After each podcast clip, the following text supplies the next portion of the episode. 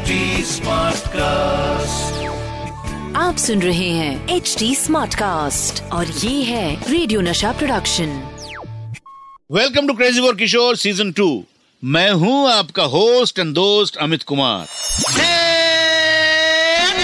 Crazy for Kishore season 2 आपको पता है, मैं जब भी स्कूल से छुट्टी करता था, मेरे टीचर मुझे शाबाशी देते थे। सोच में पड़ गया ना कि आखिर ये कौन सा स्कूल था जहाँ छुट्टी पर शाबाशी मिलती थी? अरे भैया, शाबाशी मिलती थी, लेकिन गब्बर के स्टाइल में। कल स्कूल नहीं आया। क्या सोचा था? मैं खुश होऊँगा, शाबाशी दूँगा। दुनिया में आधे से ज़्यादा लोग इसी तरह शाबाशी देते हैं। वैसे शाबाशी से याद आया, मैंने भी इसी तरह बाबा को एक बार ऐसी शाबाशी दी थी। बिल्कुल इसी तरह से। जानते हैं क्यों कहा था मैंने ऐसा? नहीं जानते? थोड़ी देर में जान जाएँगे।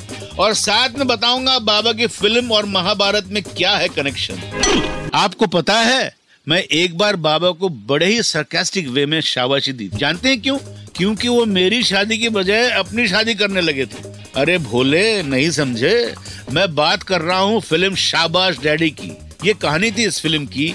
बेटे के शादी के लिए गए डैडी को एक मछुआरी यानी एक मच्छी वाली पकड़ने वाली से प्यार हो जाता है। वैसे तो ये फ़िल्म एक हॉलीवुड फ़िल्म से इंस्पायर थी, पर महाभारत की कहानी से भी मिलती जुलती है। फ़िल्म के एक सिचुएशन पर मेरा एक गाना भी था। डैडी, ये तुमने क्या किया? करने चले थे। शादी मेरी खुद बन बैठे दूल्हा। ओ डैडी ये तुमने क्या किया? करने चले थे। शादी मेरी खुद बन बैठे दूल्हा। ये फ़िल्म एक स्लैपस्टिक कॉमेडी थी और बाबा ने खुद पर ही जोक करते हुए बनाई थी। खुद का मज़ाक बनाना बाबा की एक क्वालिटी थी। इससे पहले कि लोग कुछ कहकर बाबा का मज़ाक बनाए, बाबा खुद ही कुछ कह देते थे और सबके साथ अपने ऊपर हंस भी लेते थे। फ़िल्म शाबाश डैडी में मैंने भी कई गाने गाए। फ़िल्म के टाइटल ट्रैक के बारे में तो बता ही दिया मैंने, लेकिन इस फ़िल्म के एक खास बात और है, मैंने पहली बार इस फ़िल्म में एक गज़ल गाई थी। वो गज़ल थी, दौरे खिजा था दिल के चमन में, कोई आज बन के करार आ गया है। सुनिए इस गज़ल। दौरे खिजा था दिल के चमन में। कोई आज बन के बाहर आ गया है। सुना आपने? मेरे गाने के साथ साथ इस फ़िल्म में महमूद भाईजान ने भी एक गाना गाया था।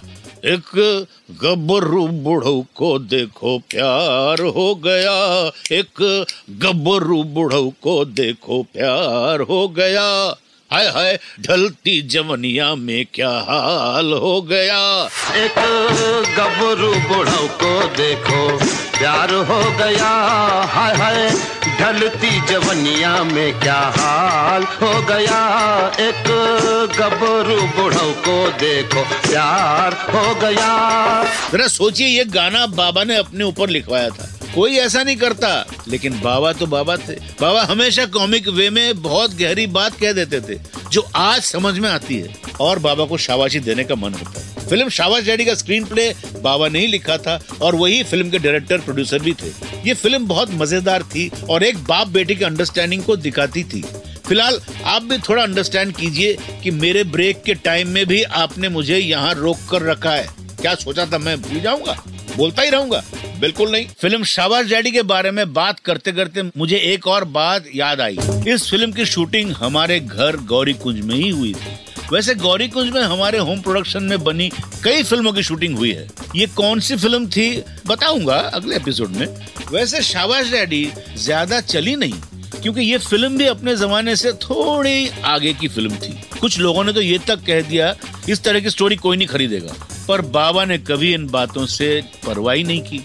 वो तो बस अपने मन की सुनते थे और अपना काम करते थे। मुझे याद है, शाबाश डैडी की शूट महाबलेश्वर में चल रही थी और बाबा अचानक बोले कि ये सेटअप मुझे जम नहीं रहा है। तुम सब पैकअप करो, पूरा यूनिट लेकर बेंगलोर निकलो और वहाँ से होगनिकल वाटरफॉल्स चले जाओ। और मैं मुंबई जाकर कुछ गाने गा के माल कमा के आ जाता हूँ। हम सब बेंगलोर गए और बाबा मुंबई आकर हम किसी से कम नहीं के सारे गाने गाकर होगनिकल वाटरफॉल्स पहुँच गए। और हमने शूट वापस शुरू कर दी। ऐसे करते थे बाबा मल्टीटास्किंग इसीलिए आज भी बाबा के चाहने वालों से उन्हें शाबाशी मिलती रहती है। अब है मेरी शाबाशी का वक्त। आई नो आप हमेशा ही आपके किशोर कुमार के किस्से सुनाने के लिए मुझे शाबाशी देते ही हैं।